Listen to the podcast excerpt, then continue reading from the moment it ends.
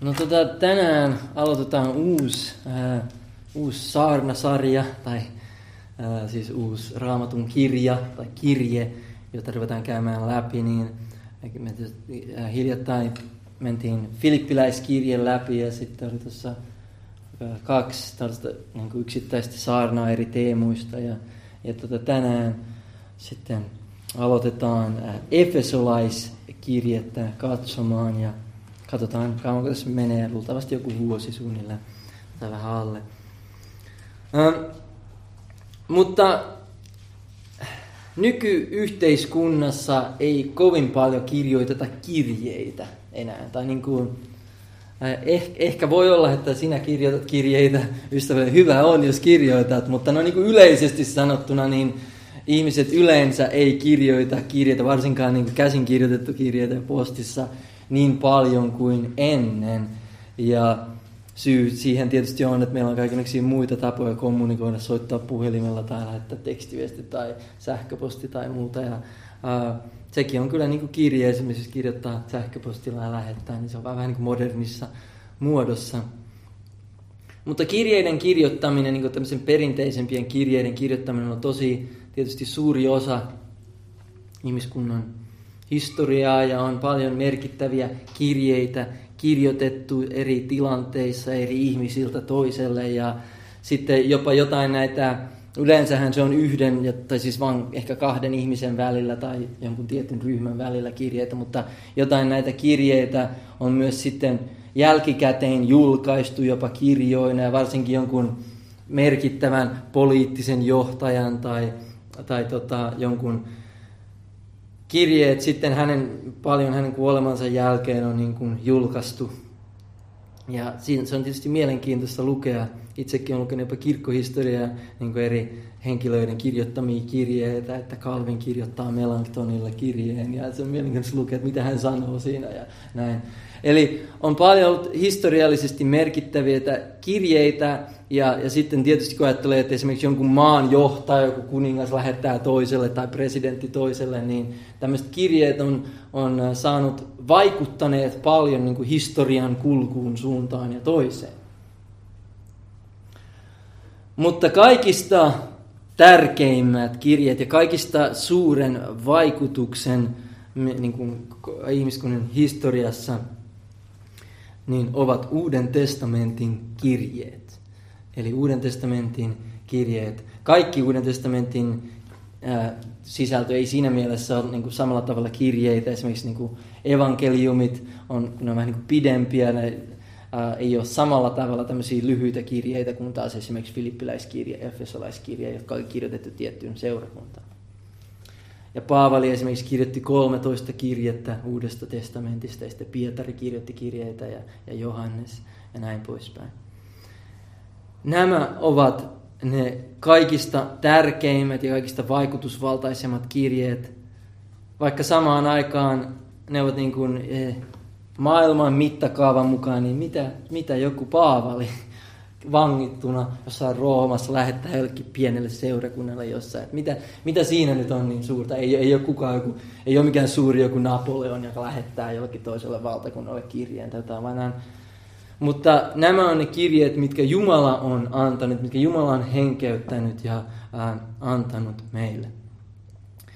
Niin miksi, haluaisin tähän ennen kuin vähän niin kuin, tänään katsotaan vähän niin kuin johdanto Efesolaiskirjeeseen ja sitä ennen haluan vähän aikaa tässä miettiä tätä niin kuin yleisesti, ei vain Efesolaiskirjettä, vaan kaikkia Uuden testamentin kirjeitä. Ja miettiä sitä, että miksi Jumala on antanut meille Uuden testamentin kirjeet ja miksi ne ovat niin tärkeitä. Miksi? No ensinnäkin sen po- se pohja ja se lupaus siitä, että miksi, voisi sanoa kiteytettynä, että miksi minä uskon raamattuun, siksi että pyhä henki on avannut mun silmäni uskomaan raamattua ensinnäkin, mutta sitten niin kristittynä, minun Kristuksen seuraaja, niin minä uskon vanhaan testamenttiin, koska Jeesus vahvisti ja uskoi vanhaan testamenttiin. Vanhan testamentti oli hänen auktoriteettinsa. Ja sitten Jeesus lupasi, että tulee tulemaan uusi testamentti. Hän lupasi, että pyhä henki tulee antamaan enemmän ilmestystä.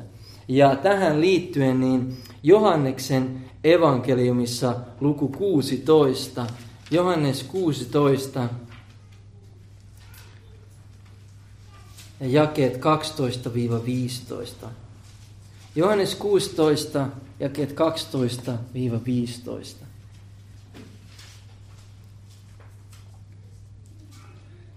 Jeesus on tässä puhunut, että totuuden hengestä pyhä henki on tuleva. Hän on se puolustaja, joka, jonka hän tulee lähettämään. Ja, ja pyhä henki tulee, niin kuin hän sanoi jakessa kahdeksan, kun hän tulee, hän osoittaa maailmalle todeksi synnin, vanhurskauden ja tuomion. Synnin, koska ihmiset eivät usko minun. Vanhurskauden, koska minä menen isän luo ettekä te enää näe minua, ja tuomion, koska tämä maailman ruhtinas on tuomittu. Eli hän muistuttaa siinä, että todellinen pyhän hengen työ näkyy siinä, että pyhä henki tuo synnin tunnon. Hän, tun, hän, hän todistaa synnistä, vanhuskaudesta ja tuomiosta. Ja näin niin sivuseikkana, että jos ei tätä näy, niin vaikka kuinka paljon puhutaan, että pyhä henki tekee työtä jossain, niin se ei ole todellista pyhän hengen työtä. Pyhä henki kirkastaa Kristusta, ja näyttää ihmisille heidän syntinsä ja johtaa heitä parannukseen ja, ja Kristuksen luottamiseen ja vahvistaa heitä ja, ja, ja näin. Mutta liittyen tähän raamatun kirjeisiin ja uuteen testamenttiin, niin mitä Jeesus sanoi jakeessa 12? Minulla on teille vielä paljon sanottavaa. Hän puhuu opetuslapsilleen, sanoi, minulla on vielä paljon sanottavaa, mutta te ette nyt voi ottaa sitä vastaan. Mutta kun totuuden henki tulee, hän johdattaa teidät kaikkeen totuuteen. Hän ei puhu omia ajatuksiaan, vaan minkä hän kuulee, sen hän puhuu, ja hän ilmoittaa teille, mitä on tuleva. Hän kirkastaa minut, sillä hän ottaa minun omastani ja ilmoittaa teille. Kaikki, mitä isällä on, on minun. Siksi minä sanon, että hän ottaa minun omastani ja ilmoittaa teille. Sitten muutama, tai siis luku taaksepäin, samassa Johanneksen evankeliumissa luku 14 ja 26. Täällä Jeesus puhuu tässä paljon pyhästä hengestä ja lupauksesta, pyhän hengen tulemisesta. Niin 14 ja 26 Jeesus sanoo näin.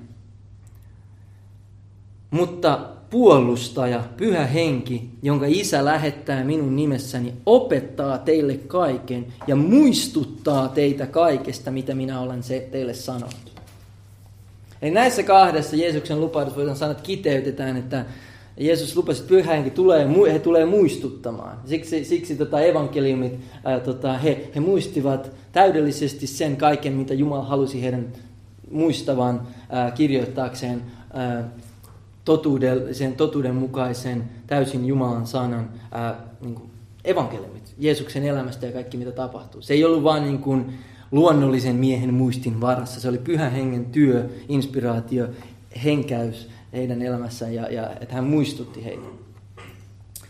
Ja sitten tuossa niin kuin se aikaisempi ja, ja luvussa 16, niin se, että hän tulee, on vielä muuta, jota Jeesus ei, hänellä oli vielä muuta opetettavaa mutta he eivät olleet vielä va- val- valmiita vastaanottamaan. Eli pyhä henki tulee ilmoittamaan enemmän jotain. Ja, ja tätä tietysti meillä on, siksi meillä on äh, Uuden testamentin nämä kirjeet ja pyhä henki tekee työtä apostoleiden kautta ja, ja ne lähettää näitä kirjeitä seurakunnalle eri tilanteisiin. Ja siinä me saadaan tietää enemmän ja enemmän, miten kristityn elämästä ja näitä totuuksia liittyen evankeliumiin ja mitä seurakunta on ja kaikki, kaikki tämä. Eli Jeesus lupasi, että uusi testamentti tulee, ja se on tietysti tullut, ja meillä nyt se on kokonaisuudessaan. Äh, eli Jeesus lupasi uuden testamentin tulevan. Sitten toinen, toinen tähän liittyen, niin ajattele alkuseurakunta, ajattele sitä tilanteessa, missä he olivat. Apostolit saarnasivat evankeliumia, Jeesus oli lähettänyt heidät opettamaan ja, ja saarnaamaan, ja he kuulivat apostolien opetusta. Ja he sitten istuivat sen opetuksen alla ja elivät sen mukaan. Niin haluan siihen lukea yhden jakeen apostolien teoista. Apostolien teot luku 2 jae 42. Ja olisi ehkä pitänyt sanoa tuossa aikaisemmin, mutta mulla on tässä Raamattu kansalle käännös. Mä oon nyt päättänyt, että mä rupean käyttämään Raamattu kansalle käännöstä. Tota, koko filippiläiskirjeen mä saanasin läpi. Mä meinasin puolessa välissä vaihtaa Raamattu kansalle, mutta mä että mennään nyt koko filippiläiskirjan läpi 3338 käännöstä. ja nyt tota, niin, se on yksinkertaisesti, siis se on, vanha käännös on tosi hyvä, mutta siinä on aika, aika usein siinä on niin, niin semmoisia vanhoja sanoja ja usein sitten raamattu kansalle on paremmin käännetty, niin, niin.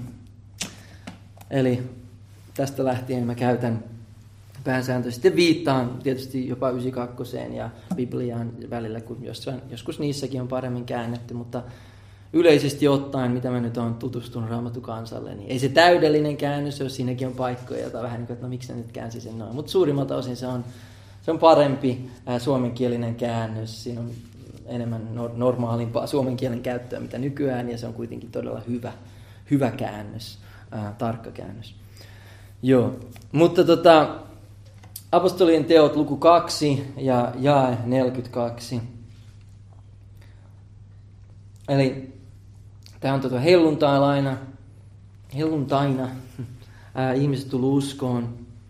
Ja tässä lukee jakeessa 41. Ne, jotka ottivat Pietarin sanat vastaan, kastettiin ja uskovien joukkoon tuli sinä päivänä lisää noin kolme tuhatta henkeä. Silloin tuli, niin se oli suuri herätys helluntaina. Ja sitten tämä jae 42 he pysyivät apostolien opetuksessa, keskenäisessä yhteydessä, leivän murtamisessa ja rukouksissa. Ja sitten tuossa jää 43. Jokaisen valtasi pelko ja monta ihmettä ja tunnustekoa tapahtui apostolien kautta. Kaikki uskovat olivat yhdessä ja pitivät kaikkea yhtenäisenä. Mutta huomaa tässä, että uskovat he pysyivät apostolien opetuksessa. Kun Jeesus oli antanut apostolien tämän käsky, lähetyskäsky Matteus 28, menkää saarnatkaa ja opettakaa näin.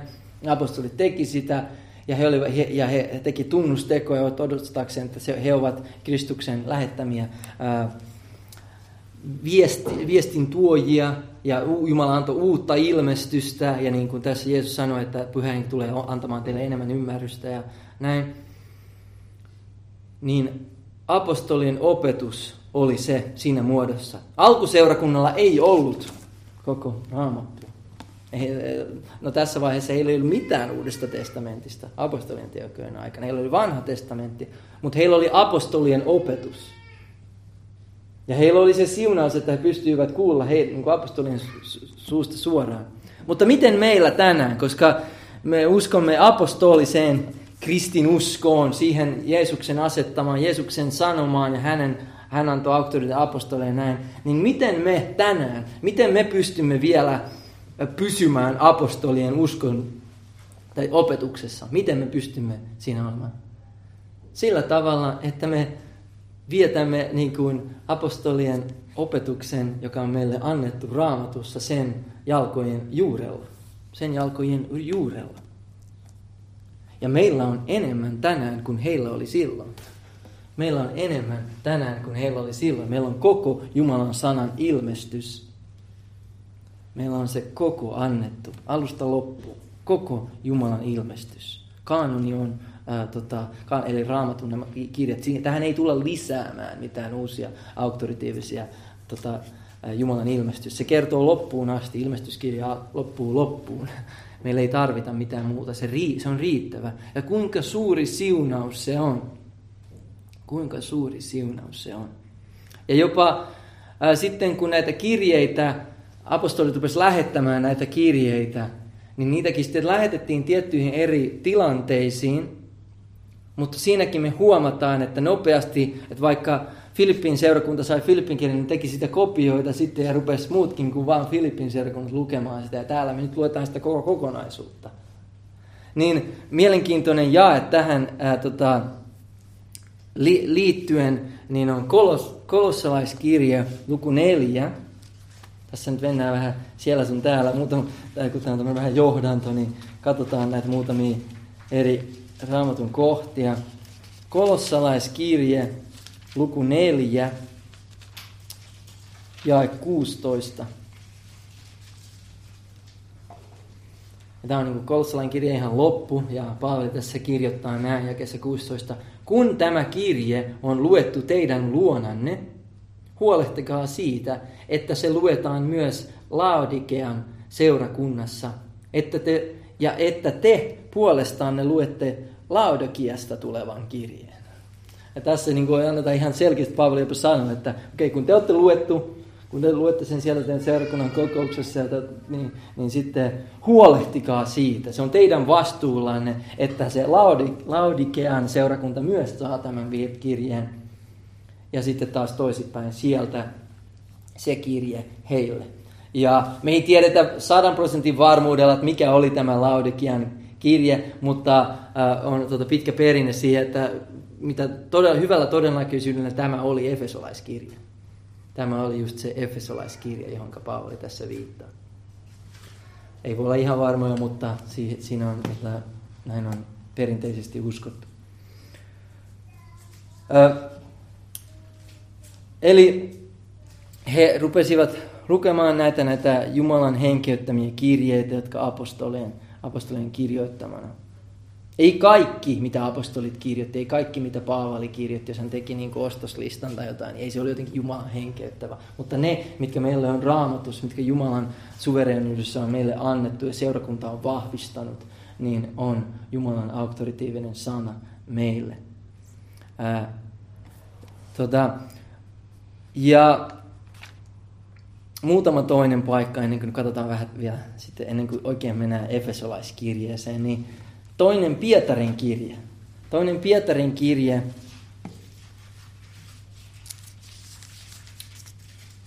Luku kolme. Jakeet 15-16. Tässä kanssa sitä, että no onko ne nyt vaan, ne nyt on vaan kirjeitä, ne nyt on vaan Paavalin kirjeitä tai ne nyt vaan Pietarin. Onko, ne, onko nämä Jumalan sana? On, ne on Jumalan sana ja se on mielenkiintoista, että me nähdään jopa itse Uudessa testamentissa viittauksia siihen niin toisesta kirjasta toiseen. Niin Pietari kirjoittaa näin, ää, luku kolme, toinen Pietarin kirja luku kolme ja 15. Lukekaa Herramme pitkämielisyys pelastukseksi, niin kuin myös rakas veljemme, veljemme Paavali on hänelle annetun viisauden mukaan teille kirjoittanut.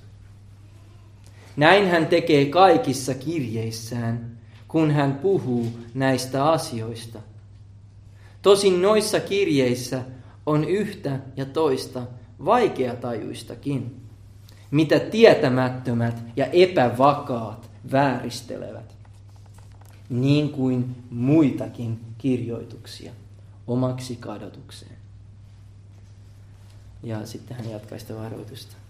Huomaa Pietari viittaa Paavalin kirjoituksiin, hän kutsuu veljeni Paavali. Ja, ja sitten, sitten hän tota, huomioi sen, että ähm, niin kuin Paavali on sanonut näistä monista samoista asioista, mitä hän kirjoittaa, ja sitten, joka hän rohkaisee muotoa, että Pietarinkin mielestä jotkut Paavalin jutut, niin kuin kirjoitukset, oli vähän vaikeampia ymmärtää. Eli kaikki, kaikki raamatus ei ole yhtä helppoa ymmärtää. Joissakin se kulta on, sitä pitää kaivaa vähän pidempään, että sen löytää sen ja ymmärtää todella sen. Jotkut on enemmän vaikea tajuista. Ja ikävä kyllä, niin kuin hän sanoi, mitä tietämättömät ja epävakaat vääristelevät omaksi kadotukseen. Ihmiset on aina vääristellyt Jumalan kirjoituksia, Jumalan sanaa, ja he vääristävät sitä omaksi kadotukseen. Sitä tapahtuu paljon vielä tänä päivänä omaksi kadotukseen ihmiset vääristelee Jumalan sana. Mutta tähän liittyen niin huomaa, kuinka Pietari puhuu ja, ja viittaa Paavalin kirjeitä kirjoituksiin. Kirjoituksiin. Ja tässä ei tarkoita vain niin kuin jotain kirjoituksia, vaan tässä on niin kuin konteksti, että on niin kuin, äh, pyhät kirjoitukset. Itse asiassa 92 kääntää tämän sillä mielessä hyvin, tai niin kuin, äh, että se, se avaa sillä käännöksellään, että mikä tässä on se konteksti tai pointti, niin, niin pointti on pyhät kirjoitukset. Ei ole vaan niin kuin, että ihan niin kuin kaikki vääristelee vähän kaikkea tekstiä. Ei. Mitä tekstejä ihmiset voi, voi vääristellä omaksi kadotukseen? Vääristeleksä omaksi kadotukseen jonkun paikallis, niin kuin, tota, Filippin kaupungin uutislähetyksen tai tekstiä omaksi kadotukseen? Ei. Ainoastaan Jumalan sanaa ihmiset vääristelee omaksi kadotukseen. Ja Paavali rinnastaa, ei Pietari rinnastaa Paavalin kirjeet kirjoituksen tasolle. Eli he ymmärsivät, tiesivät, että tässä on se sama auktoriteetti, Jumala antaa ilmestystä hänen apostoliensa kanssa, ihan niin kuin hän antoi vanhan testamentin aikana profeettojen kautta. Niin nämä tota, Kristuksen asettamat apostolit ja heidän kumppaninsa niin kirjoittivat auktoritiivista Jumalan sanaa.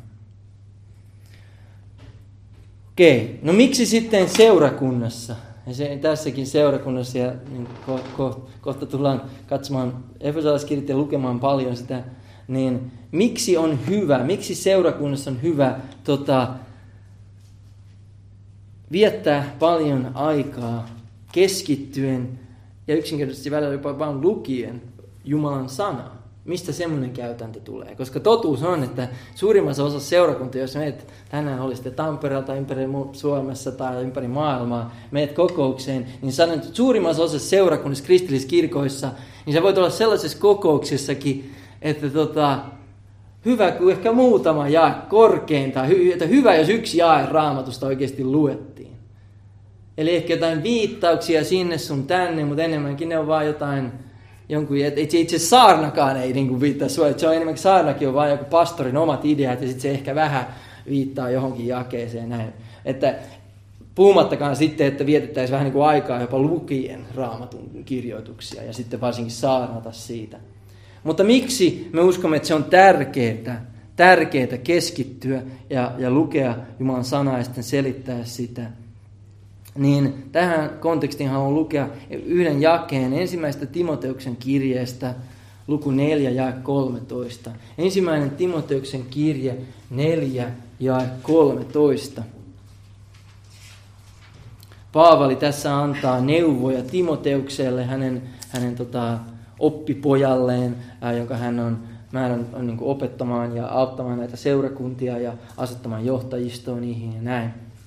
Ja hän on tässä aikaisemmassa jakeessa 12 hän sanoi, että älkää kukaan väheksykö sinua nuoruutesi tähden. Ole sinä uskovien esikuva puheessa, vaelluksessa, rakkaudessa, uskossa ja puhtaudessa. Sitten hän sanoi jakeessa 13. Pidä huolta lukemisesta, kehoittamisesta ja opettamisesta, kunnes minä tulen. Kunnes minä tulen. Sitten hän jatkaa ja sanoo, älä lyö laimin armolahjaa, joka sinulla on, ja joka sinulle annettiin profeetain kautta, kun vanhimmat panivat kätensä sinun päällesi. Huolehdi näistä kaikista ja elä niissä, jotta kaikki näkisivät edistymiksesi, edistymisesi, anteeksi. Valvo itseäsi ja opetustasi, ole sinä kestävä. Jos näin teet, pelastat sekä itsesi että ne, jotka kuulevat sinua. Pidä huolta lukemisesta, kehoittamisesta ja opettamista. Mistä lukemisesta? Viittaako Paavali tässä, että hän että niin kuin, että lue, lue vaan paljon kirjoja tuota Timoteus tai jotain, pidä huolta. Totta kai silläkin on paikkansa ja se on tärkeää oppia lukea. Mutta tässä on puhe tota, yle, niin kuin seurakunnan kokouksessa kirjoituksen, luk, kirjoituksien lukemisesta. Jopa Raamattu kansalle käännöksessä on tässä kohtaa just äh, pieni ää, mikä se nyt on, pohjaviitessä, ala, alaviite, eikö alaviitessä, niin, niin lukee näin, tarkoittanee kirjoitusten lukemista seurakunnalle. Kirjoitusten lukemista. Devote yourself to the public reading of the word of God. Se yleinen raamatun lukeminen seurakunnan kokouksessa. Hän tuli keskittyä siihen ja sen pohjalta sitten kehoittaa ja opettaa, kunnes Paavali tulee sitten takaisin. Tämä on siitä, mihinkä seurakunta on keskity, käsketty keskittymään Jumalan sanaan ja hänen kirjoituksensa lukemiseen ja sen pohjalta kehottamiseen ja opettamiseen. Koska se on se, missä Kristuksen auktoriteetti, Kristuksen sana on meille annettu koska Kristus on seurakunnan pää, niin miten seurakunnan, miten seurakunnan pään auktoriteetti ilmenee seurakunnassa? Se ilmenee hänen sanansa kautta. Siksi hänen sanansa tulee olla niin tärkeässä roolissa. Siksi sitä ollaan opettaa. Ei vaan jonkun tota, miehen jotain omia ideoita. Sitä, mitä pyhä henki on henkeyttänyt. Ja nämä kirjeet ovat osa sitä. Nämä kirjeet ovat osa sitä, minkä Jumala on meille ilmoittanut. No, Efesolaiskirje. Voit raamatussa avata Efesolaiskirjeen kohdalla. Ja miten sitten niin kuin nimenomaan Efesolaiskirje? Mitä, kun ajatellaan tätä, me lopetettiin hiljattain Filippiläiskirje, käytiin se läpi kokonaan. Niin Efesolaiskirje, äh, sama kirjoittaja, Paavali tosiaan kirjoitti 13 kirjettä Uudessa testamentissa. Äh, ja Efesolaiskirje on hänen kirjoittama myös. Äh, ja Paavali luultavasti kirjoitti sen samaan aikaan, suunnilleen samaan aikaan, kun hän kirjoitti Filippiläiskirjeen. Eli Paavali oli äh, vangittuna Roomassa niin, kuin niin sanotussa kotiarestissa, mutta niin kuin vankina Roomassa noin 60 tai 62 jälkeen Kristuksen. Ja siinä aikana hän kirjoitti tämän Efesolaiskirjeen myös. Äh, Liberaalit teologit väittävät, että Paavali ei kirjoittanut. Haluan lyhyesti vain kommentoida tätä, että jos, jos tulee vastaan joku, että ei Paavali kirjoittanut, ei olisi kirjoittanut, niin, niin tota, näin, näin eh, yleisesti, niin kuin, jos menet tota, Helsingin teologiseen, siis tonne yliopistoon, ja haluat vaikka kirjoittaa Paavalin teologiasta tai jotain, niin niin tota, sä et voi viitata, ymmärtääkseni, sä et voi viitata Efesolaiskirjeeseen ja muihin, että he, he, he uskoo, että Paavali ei kirjoittanut Efesolaiskirjettä.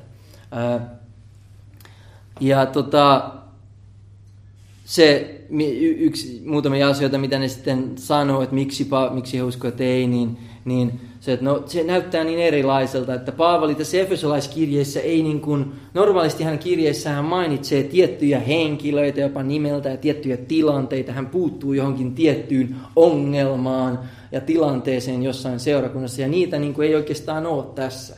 Ei mitään nimiä oikeastaan mainita, mitään. Ja, vähän niin kuin yle, ja jossain määrin hän on vähän niin kuin jotenkin etäisempi tyyliltään, kun hän kirjoittaa tämän kirjan. Se ei ole niin, niin kuin, niin, läheinen, hän ei mainitse henkilöitä ja yksityiskohtia.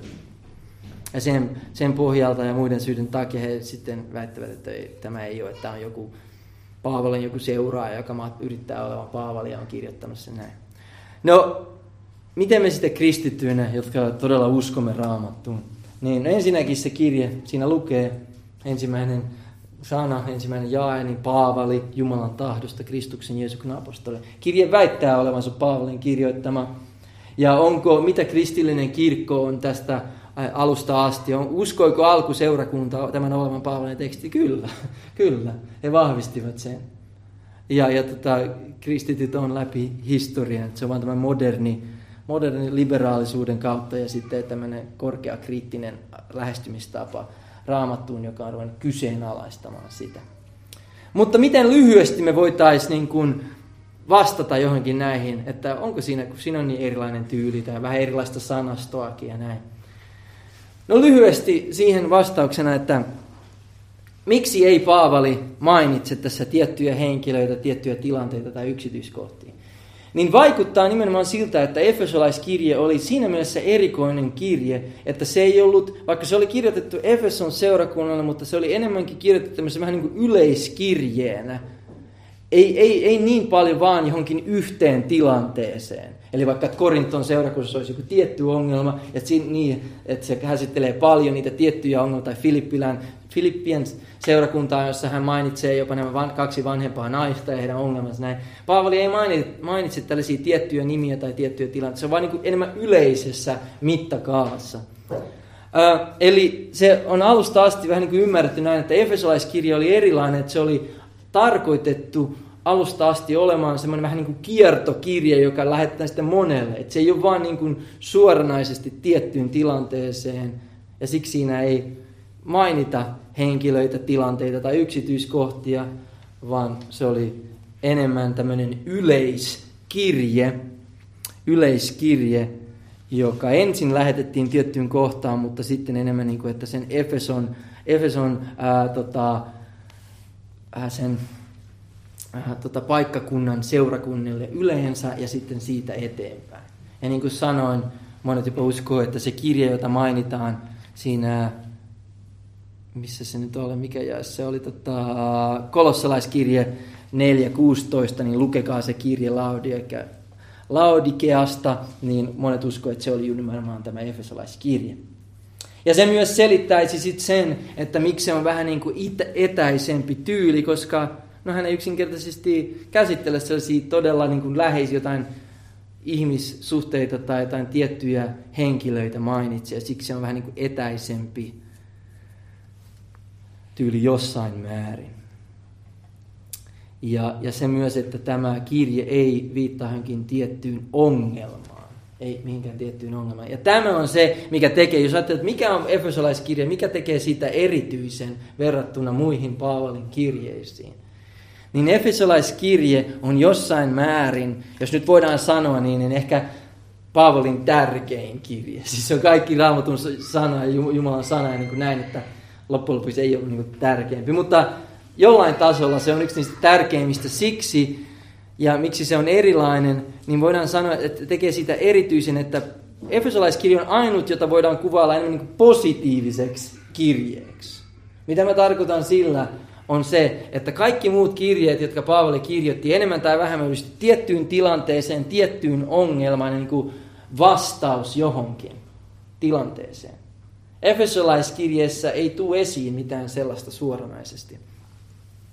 Eli voit niin kuin ajatella sillä että ää, no, vaikka minä nyt käyttäisin itseäni tässä esimerkiksi, en ole itse todellakaan mikään apostoli tai väitä ollut muuta, muuta, mutta jos minä kirjoittaisin kirjeitä, niin ensinnäkin että teistä kaikki kirjoittaa mulle jotain tai kertoo mulle jostain ongelmasta tai jostain tilanteesta ja mä vasta, vastaan niihin kirjanteisiin, vastaan niihin eri ongelmiin, niin ne mun kirjeet käsittelee tiettyä jotain ongelmaa ja se, se, se että mä rupean kirjoittamaan sitä kirjettä, se ei tule siitä, että mä vaan pysähdyn ja että mistä mä kirjoittaisin, vaan mä niin vastaan ongelmaan, tilanteeseen, johonkin tarpeeseen. Efesolaiskirjeessä ei näytä olevan mitään sellaista. Eli se tekee siitä semmoisen niin positiivisen kirjan, että se oli enemmänkin niin kuin, että Paavalilla oli mahdollisuus ja aikaa kirjoittaa kirje ja vaan puhua siinä asioista, mistä hänen mielestään oli todella tärkeitä. Eli sitä tarkoitetaan sillä, että se on tämmöinen positiivinen kirje. Eli, eli tota, jos ajatellaan, että niin, jos Paavali olisi kirjoittanut vain yhden kirjan tai kirjeen, niin luultavasti se olisi just enemmän vähän niin kuin efesolaiskirjan tyylinen. Eli jos, jos suuri apostoli Paavali, pakanajan apostoli, kirjoittaa kiteytyksen niistä asioista, mitkä hän vaan haluaa, että kristityt yleensä tietää ja keskittyy niihin. Antaa vähän niin kuin hänen magnum opus, hänen manifesto, hänen visi, niin kuin pyhän hengen ja tota, inspiroimana. Niin efesolaiskirje auttaa meitä niin kuin näkemään siinä mielessä. Eli se tekee tästä kirjeestä erityisen, erityisen verrattuna niin korintolaiskirjeisiin tai jopa filippiläiskirjeisiin tai muihin. Okei. Miten sitten johdantona Efesolaiskirja, me tullaan käyttämään tämä seuraava ehkä jopa vuosi, katsotaan kauanko nyt menee ja jakelta menemään tätä läpi. Mutta tässä alkuun niin hahmottaa, mistä Efesolaiskirje koostuu niin kuin suurimmalta osin. Ja tämä on tärkeä, tämä on tärkeä juttu. Ja toivottavasti tämä auttaa teitä ymmärtämään. Jos, jos ette ole ennen ymmärtänyt, niin toivon, että nyt ymmärrätte. Efesolaiskirje jakautuu todella hyvin ja helposti kahteen osaan. Jakeet 1, ei, luvut, kol, luvut 1-3 ja luvut 4-6. Eli puolet ja puolet. Ja ensimmäisessä kolmessa luvussa tulee käytännössä teologia, oppi ja sitten viimeisessä kolmessa luvussa tulee enemmän se käytäntö ja miten sitä tulee näin. Ja tämä on Paavalille tosi tyypillistä, sanotaan niin kuin raamatullisesti yleensä tyypillistä. Miten, miten me voidaan tietää, miten meidän tulisi elää, käyttäytyä, ajatella. Mulla täytyy olla se oppi, mulla täytyy ensin rakentaa ne perustukset, ennen kuin mä voin rakentaa sen talon ja sen katon. Mihinkä mun käytäntö, mihinkä mun elämä, mihinkä mun ajatukset, kaikki perustuu, jos ei se perustu Jumalan sanan totuuksiin. Niin Paavali käyttää ensimmäistä kolme lukua enemmän niin kuin siihen syvään, kristuskeskeiseen teologiaan ja sitten sen pohjalta seuraavat kolme lukua käytäntöön. Yksi esimerkki mun omasta elämästäni. Mulla on yksi todella hyvä ystävä, ää, joka tota, on ollut, mä oon tuntenut mon, monta monta vuotta, ei ole tässä seurakunta, mutta hyvä ystävä, joka on kristitty ollut pidempään kuin minä varmaan, tai ainakin saman verran, luultavasti pidempään, mä en muista ihan tarkkaan. Hän sanoi mulle just pari vuotta sitten, oliko se nyt kaksi vuotta sitten, hän sanoi mulle, suunnilleen näin sanoin, että, että Miska, että mä oon käytännössä unohtanut, että Efesolaiskirjeessä tulee ensin luvut 1-3 ja sit vasta tulee luvut 4-6. Mitä hän tarkoitti sillä? Tarkoittiko hän, että hän on jotenkin vain niin tyhmä, että hän ei niin tajua, että siellä oli kolme lukua. Ei, vaan hän tarkoitti sillä sitä, että hän oli elänyt kristityn elämänsä käytännön tasolla enemmän vaan ajatellen sitä, mitä tehdä, mitä ajatella, mitä käytöstä ja sitä niin kuin käytäntöä. Näin. Ja hän oli itse nyt, ja hän, siis, hän avautui tästä mulle ja rupesi selittämään, että hän on, hän on niin tajun ihan uudessa valossa, että niin, hei. Ja esimerkkinä hän käytti nimenomaan Efesolaiskirjettä. Että siinä tulee kolme lukua ensin teologiaa ja Jumalan armon suuruudesta ja se, se toivon perusta ja pohja ja kaikki, Kristuksen vanhurskausi ja kaikki se, ja sen jälkeen vasta Paavali sitten sanoi, että sitten eläkää näin, eläkää miehet, näin, eläkää naiset, näin, eläkää lapset, näin, eläkää hengellistä sodan käyntiä, kaikki näin. Ja hän oli käytännössä omassa elämässään eksynyt vähän enemmän ja enemmän siihen, että hän oli vain miettinyt, mitä tehdä, mitä tehdä, mitä tehdä. Ja hän, hän sanoi mulle kanssa siinä keskustelussa, että hän on käytännössä nyt, se saa vähän niin kuin, että nyt hän vasta on todella ymmärtänyt, mitä armo on. Ei hän tarkoittanut sitä, että hän oli ollut kristitty, mutta hän oli ikävä kyllä väärää opetusta, paljon saanut ja väärin juttuja. Ja ne, nyt hän on niin kuin, ja Efesolaiskirja oli yksi tärkein asia, mikä niin avasi sen hänelle. Että niin, ne kolme ensimmäistä lukua tulee ensin. Se ei ole vain sattumalta, että Paavali kirjoittaa ensimmäistä kolme lukua ja sitten se käytäntö, vaan näin se tulee perusteella. Tämä on kristityn elämä ja näin se tulisi olla sinun omassa elämässä. Ja siksi raamatullinen teologia, todellinen oppi ja raamatun ymmärtämys on niin tärkeää, koska ilman sitä meillä ei ole mitään mihinkä rakentaa, millä mitään todellista pohjaa. Mä katson tässä mun aikaa, että, että paljonko mulla on. Mutta tota, joo. Eli tämä on niin kuin se tärkeä, ja, ja toivon, että näet, mä haluan teille uskottaa ajalle, mä haluan lukea teille koko Efesolaiskirjan tässä nyt ääneen että me nähdään se kokonaisuutena. Ja, ja toivon, että sinä kanssa kun luet, olet varmasti lukenut Efesolaiskirjan, toivon, että oot, ja toivon, että luet vielä monta kertaa elämäsi aikana, mutta jos se idea on uusi tästä ajatuksesta, että ensimmäistä kolme lukua teologia, toista kolme lukua käytäntöä, niin kuuntele ja ajattele sitä, mitä Paavali sanoo, ja huom, yritä katsoa siinä, tapahtuuko siinä joku muutos siinä kolmannen ää, tota, tai neljännen luvun alussa. Ja yritän nähdä tämä niin kuin se, että ensin teologia, perustus ja sitten se käytäntö. Ja miksi minä haluan lukea tässä koko, koko Efesolaiskirjeen ääneen? Miksi? Voisin vain sanoa, että no menkää kotiin lukemaan Efesolais, kuuntelekaa joku ääniraamattu ja jotain muuta. Ja ehkä toivottavasti kaikki tekisittekin sen. Mutta samaan aikaan, niin kuin mä usein luen, kun ollaan filippiläiskirjat ja muut on lukenut aluksi, niin mä haluan sen tehdä siksi, koska se on myös tärkeä muistutus, että näin, näin olisi tehty alkuseurakunnassa, kun Efeson seurakunnat ja muut seurakunnat sai ne, niin ei ne sitä silleen, niin kuin, että okei, tänään kokoonnutaan, Anna, minä luen jakeen yksi ja tullaan sitten ensi viikolla jaetaan, lu, luet seuraava jae ja sitten niin pikkuhiljaa vaan luetaan jae jakeelta. Totta kai kirje, jos sinä saat kirjeen ystävältä, niin luetko se vaan niin kuin ensimmäisen osan ja sitten, että olipa hyvä toi osa ja sitten ehkä ensi viikolla mä jatkan tätä kirjettä, että mä nyt viitti kokonaista lukea. Et tietenkään. Ja itse asiassa jos tekisit niin, niin voi olla että todella hyvällä todennäköisesti että väärin ymmärrät jotain todella tärkeää siinä niin kuin kirjeen alkukohdalla, jos et sä lue sitä kokonaisuutena. Ja näin he olisivat tehneet seurakunnan kokouksessa, kun, kun tuo kolossalaiskirja sanoi, että lukekaa se kirje seurakunnan kokouksessa ja lähettäkää se toinen, niin sitä ne teki. Ne luki ne kirjeet.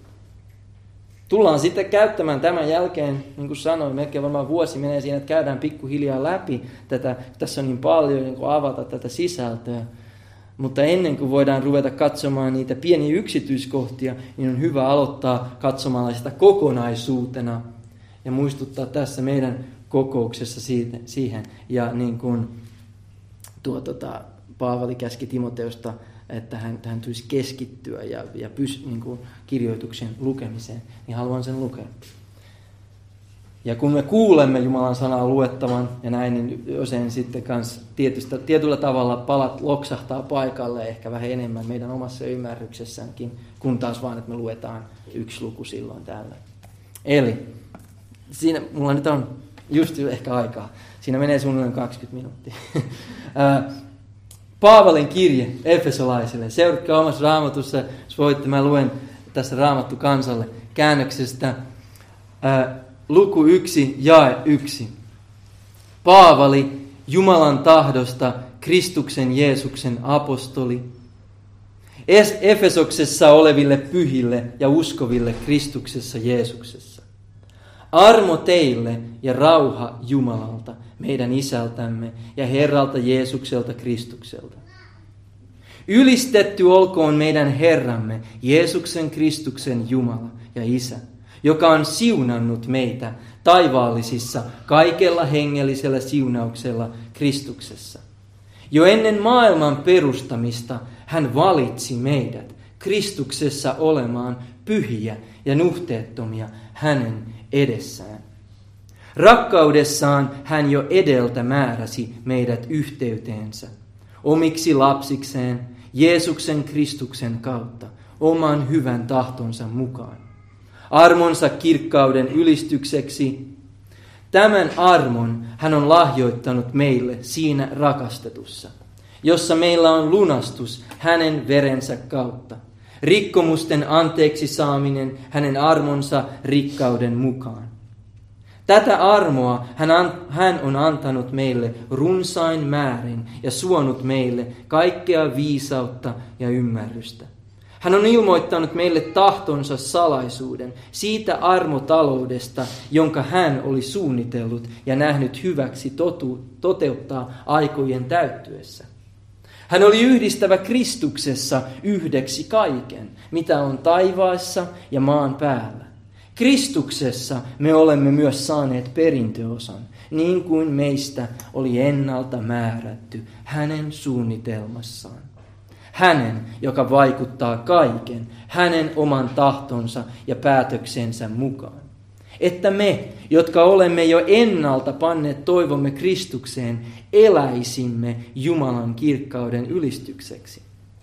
Hänessä on teihinkin, sitten kuin olitte kuulleet totuuden sanan, pelastuksenne evankeliumin ja uskoneet sen, pantu sinetiksi luvattu pyhä henki, joka on meidän perintömme vakuutena, hänen omaisuutensa lunastamiseksi, hänen kirkkautensa ylistykseksi.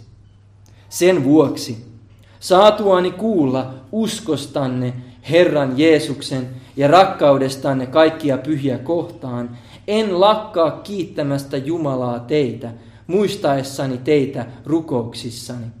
Minä rukoilen, että meidän Herramme, Jeesuksen Kristuksen Jumala, kirkkauden Isä, antaisi teille viisauden ja ilmestyksen hengen hänen tuntemisessaan, ja valaisisi teidän sydämenne silmät, jotta tietäisitte, mikä on se toivo, johon hän on teidät kutsunut. Miten suuri on hänen perintönsä kirkkaus hänen pyhissään, ja miten äärettömän suuri on hänen voimansa meitä kohtaan, jotka uskomme, hänen väkevän voimansa vaikutuksen mukaan. Tällä voimallaan hän vaikuttaa, vaikutti Kristuksessa herättäessään hänet kuolleista ja asettaessaan hänet istumaan oikealle puolelleen taivaallisissa. Ylemmäksi kaikkea hallitusta ja valtaa, voimaa ja herruutta ja jokaista nimeä, joka mainitaan. Ei vain tässä maailman ajassa, vaan myös tulevassa. Jumala on alistanut kaiken hänen jalkojensa alle ja asettanut hänet kaiken yläpuolelle, päätsi seurakunnalle, joka on hänen ruumiinsa ja täyteytensä, hänen, joka kaiken kaikessa täyttää. Jumala on eläväksi tehnyt teidät, jotka olitte kuolleet rikkomuksiinne ja synteihinne. Niissä te ennen vaelsitte tämän maailman menon mukaan, ilmavallan hallitsijan tahdon mukaan ja sen hengen, joka nyt vaikuttaa tottelemattomuuden lapsissa. Heidän joukossaan mekin kaikki ennen elimme, lihamme himoissa, tyydyttäen lihan ja mielen haluja ja olimme luonnostamme vihan lapsia niin kuin muutkin.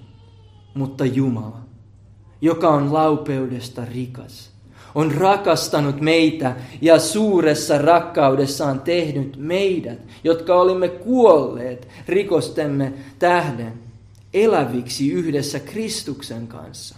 Armosta te olette pelastettuja. Jumala on herättänyt meidät yhdessä hänen kanssaan ja asettanut yhdessä hänen kanssaan istumaan taivaallisiin Kristuksessa Jeesuksessa – osoittaakseen tulevina maailman aikoina ylenpalttisen runsasta armoaan, hyvyydessään meitä kohtaan Kristuksessa Jeesuksessa. Armosta te olette pelastettuja uskon kautta, ette itsenne kautta. Se on Jumalan lahja.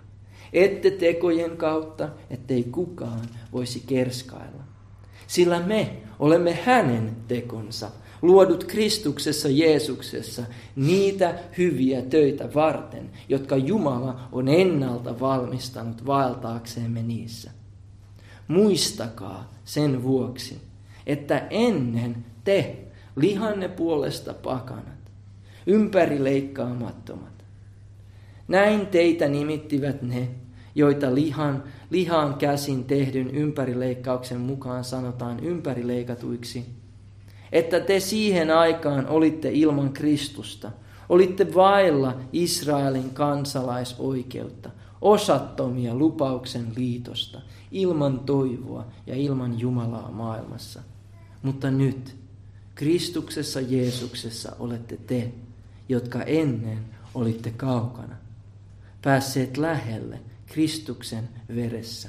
Hän on meidän rauhamme.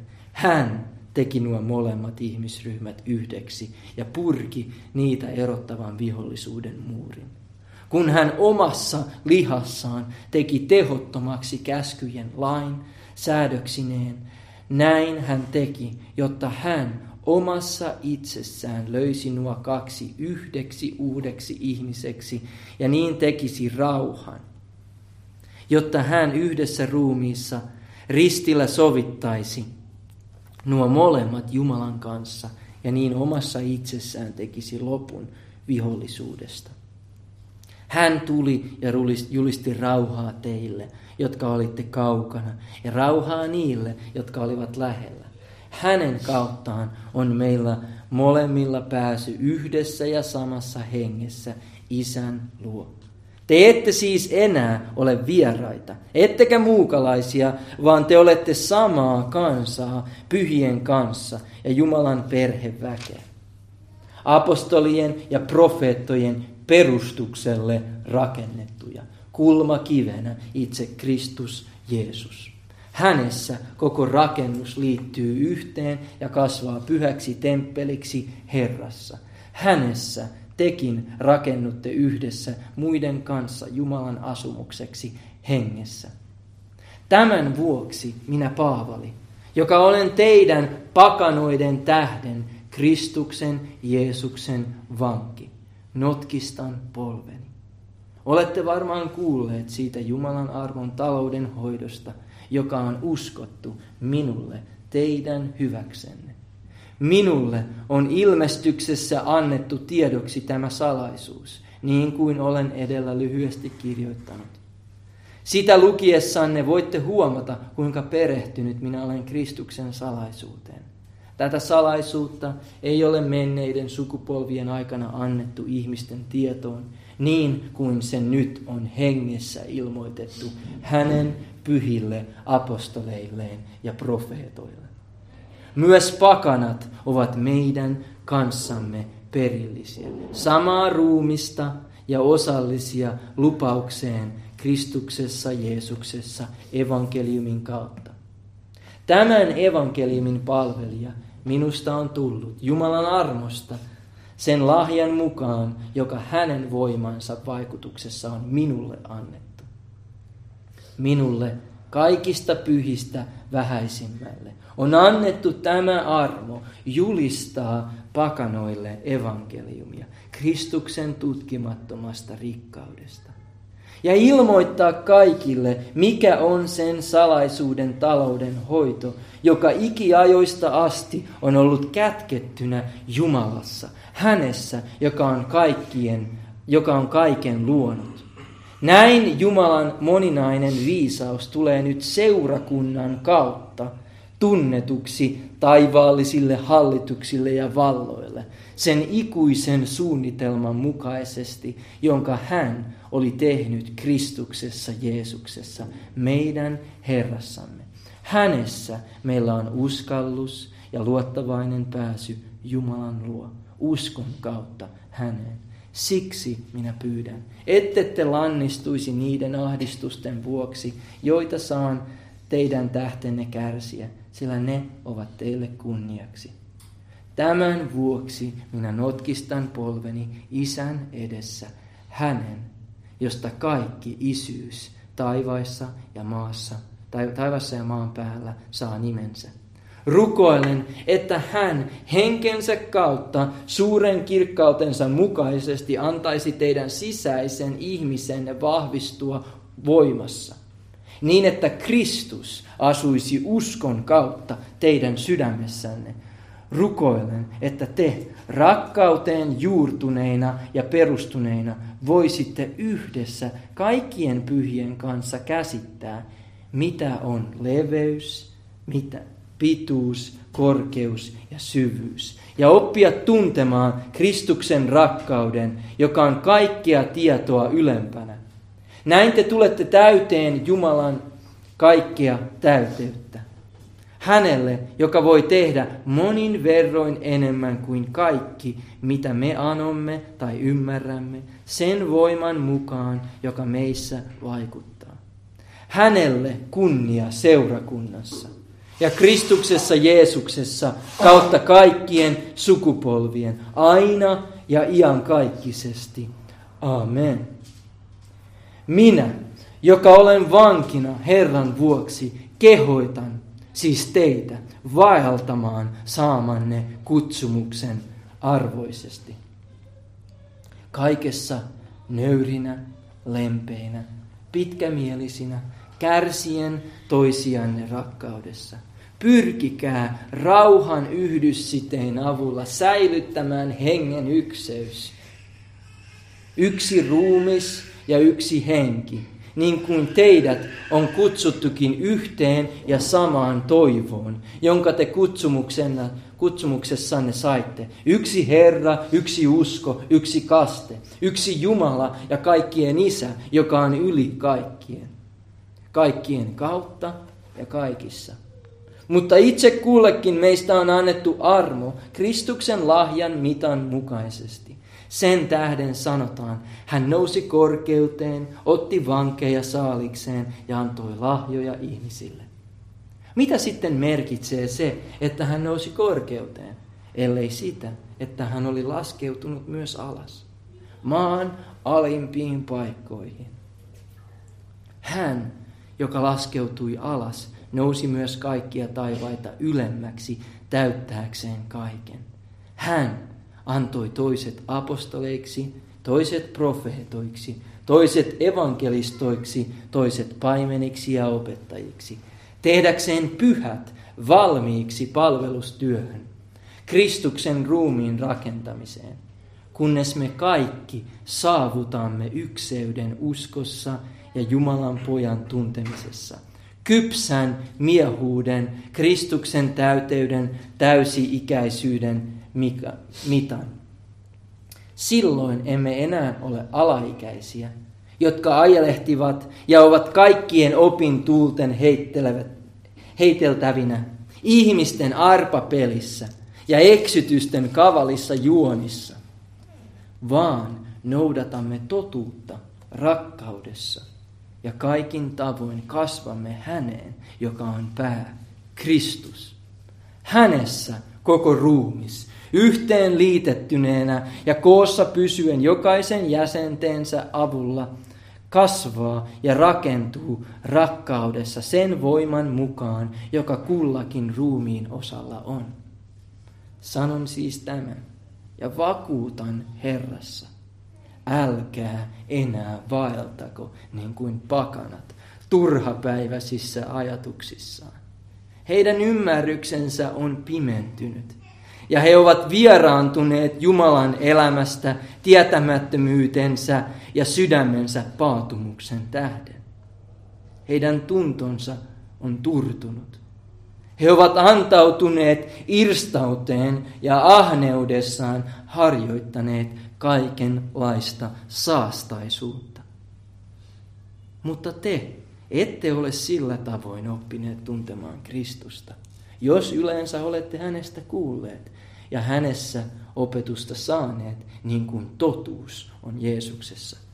Teidän tulee hylätä vanha ihmisenne, jonka mukaan te ennen vaelsitte, ja joka turmelee itsensä seuratessaan petollisia himoja. Uudistua hengeltänne ja mieleltänne ja puke, pukea yllenne uusi ihminen, joka on luotu Jumalan kuvan mukaisesti, totuuteen, vanhurskauteen ja pyhyyteen. Pankaa sen tähden pois valhe ja puhukaa lähimmäisenne kanssa totta, sillä me olemme toinen toisemme jäseniä. Vihastukaa, mutta älkää tehkö syntiä. Älköön aurinko laskeko vihanne yli. Älkää antako tilaa paholaiselle, joka on varastanut. Älköön enää varastako, vaan pikemminkin tehköön työtä, ahkeroiden käsillään sitä, mikä on hyvää, niin, että hänellä olisi antaa tarvitsevalle. Älköön suustanne lähtekö mitään sopimatonta puhetta, vaan ainoastaan sellaista, mikä on hyvää, tarpeellista ja rakentavaa, mieluista niille, jotka kuulevat. Älkää tehkö murheelliseksi Jumalan pyhää henkeä, joka on annettu teille sinetiksi lunastuksen päivää varten. Kaikki katkeruus, kiukku, viha, huuto, herjaaminen – Kaikenlainen pahuus olkoon pois teistä. Olkaan toisianne kohtaan ystävällisiä ja hyväsydämisiä. Ja antakaa toisillenne anteeksi, niin kuin Jumalakin on Kristuksessa antanut teille anteeksi. Olkaa siis Jumalan seuraajia, niin kuin rakkaat lapset. Vaeltakaa rakkaudessa niin kuin Kristuskin rakasti meitä ja antoi itsensä meidän puolestamme. Lahjaksi ja suloiseksi tuoksuvaksi uhriksi Jumalalle. Mutta haureutta ja minkäänlaista saastaisuutta tai ahneutta älköön edes mainittako teidän keskuudessanne. Eihän se sovi pyhille. Ei myöskään rivoutta, typerää puhetta, tai ilveilyä, jotka ovat sopimattomia, vaan pikemminkin kiitosta. Tehän tiedätte hyvin, ettei yhdelläkään haureellisella eikä saastaisella ole perintöosaa Kristuksen ja Jumalan valtakunnassa. Ei myöskään ahneella, sillä hän on epäjumalan palvelija. Älkää antako kenenkään pettää itseänne tyhjillä puheilla, sillä niiden vuoksi Jumalan viha kohtaa tottelemattomuuden lapsia. Älkää siis olko niihin osallisia heidän kanssaan. Ennen te olitte pimeys, mutta nyt te olette valo Herrassa. vaeltakaa valon lapsina. Sillä valon hedelmä ilmenee kaikenlaisena hyvyytenä, vanhurskautena ja totuutena. Tutkikaa siis, mikä on Herralle mieleistä. Älkää osallistuko pimeyden hedelmättömiin tekoihin. Pikemminkin nuhdelkaa niistä. On häpeällistä sanoakin, mitä tuollaiset ihmiset salassa tekevät. Mutta kaikki tulee ilmi, kun valo sen paljastaa. Sillä kaikki, mikä tulee ilmi, on valoa. Sen vuoksi sanotaan, herää sinä, joka nukut, ja nouse kuolleista, niin Kristus sinua valaisee. Katsokaa siis tarkoin, kuinka vaellatte. Ei niin kuin tyhmät, vaan niin kuin viisaat. Käyttäkää aikanne oikein, sillä nämä päivät ovat pahoja. Sen tähden älkää olko järjettömiä, vaan ymmärtäkää, mikä on Herran tahto. Älkää juopuko viinistä, sillä siitä tulee irstas meno, vaan täyttykää hengellä, puhuen toisillenne salmein, kiitosvirsin ja hengellisin lauluin. Laulakaa ja soittakaa sydämestänne Herralle, kiittäen aina kaikesta Jumalaa ja Isää Herramme Jeesuksen Kristuksen nimessä. Ja olkaa toisillenne alamaisia Kristuksen pelossa. Vaimot, olkaa omalle miehellenne alamaisia niin kuin Herralle.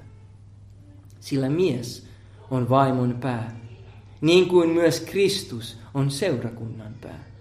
Oman ruumiinsa seurakunnan vapahtaja.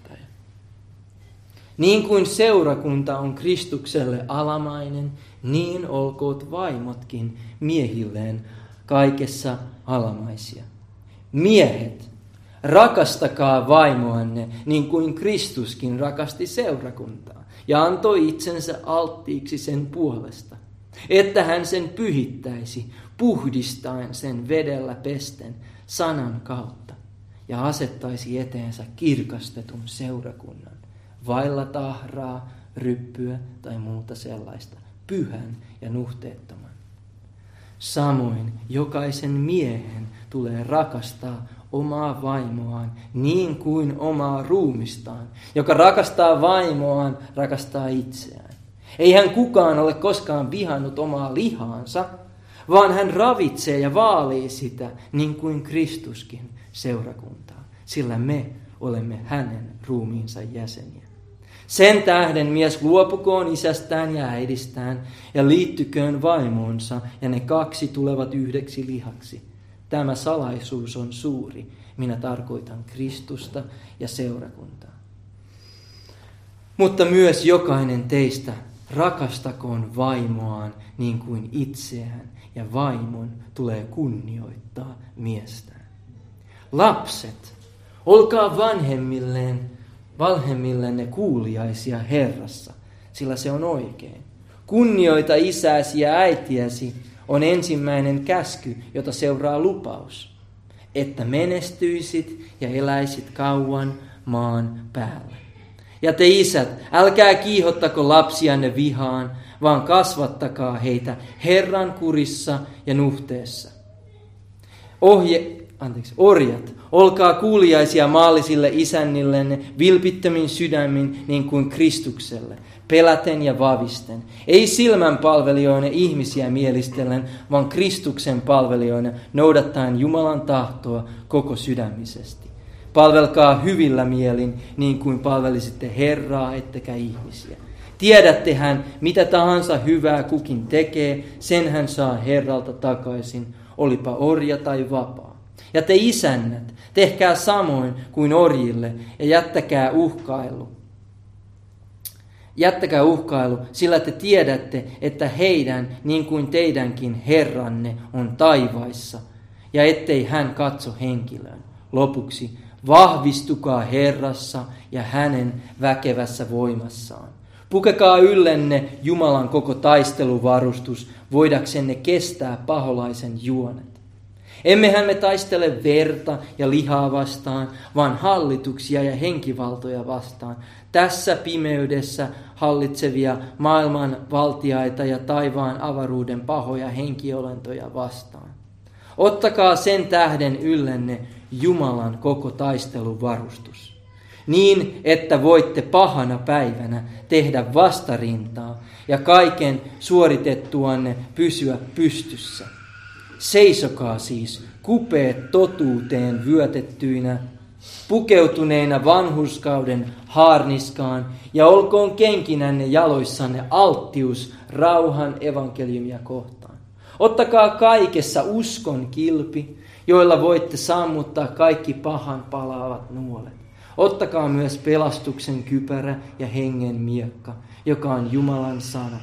Tehkää tämä kaikki alituisessa rukouksessa ja anomisessa, rukoillen joka hetki hengessä. Sen vuoksi valvokaa kaikessa kestävinä ja rukoilkaa kaikkien pyhien puolesta.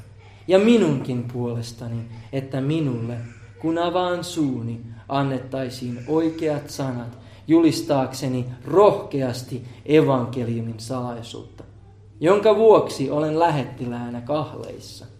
Rukoilkaa, että puhuisin rohkeasti niin kuin minun tulee puhua, jotta tekin tietäisitte, mitä minulle kuuluu ja mitä teen. Siitä kaikesta tulee teille kertomaan Tykikos, rakas veli ja uskollinen palvelija Herrassa.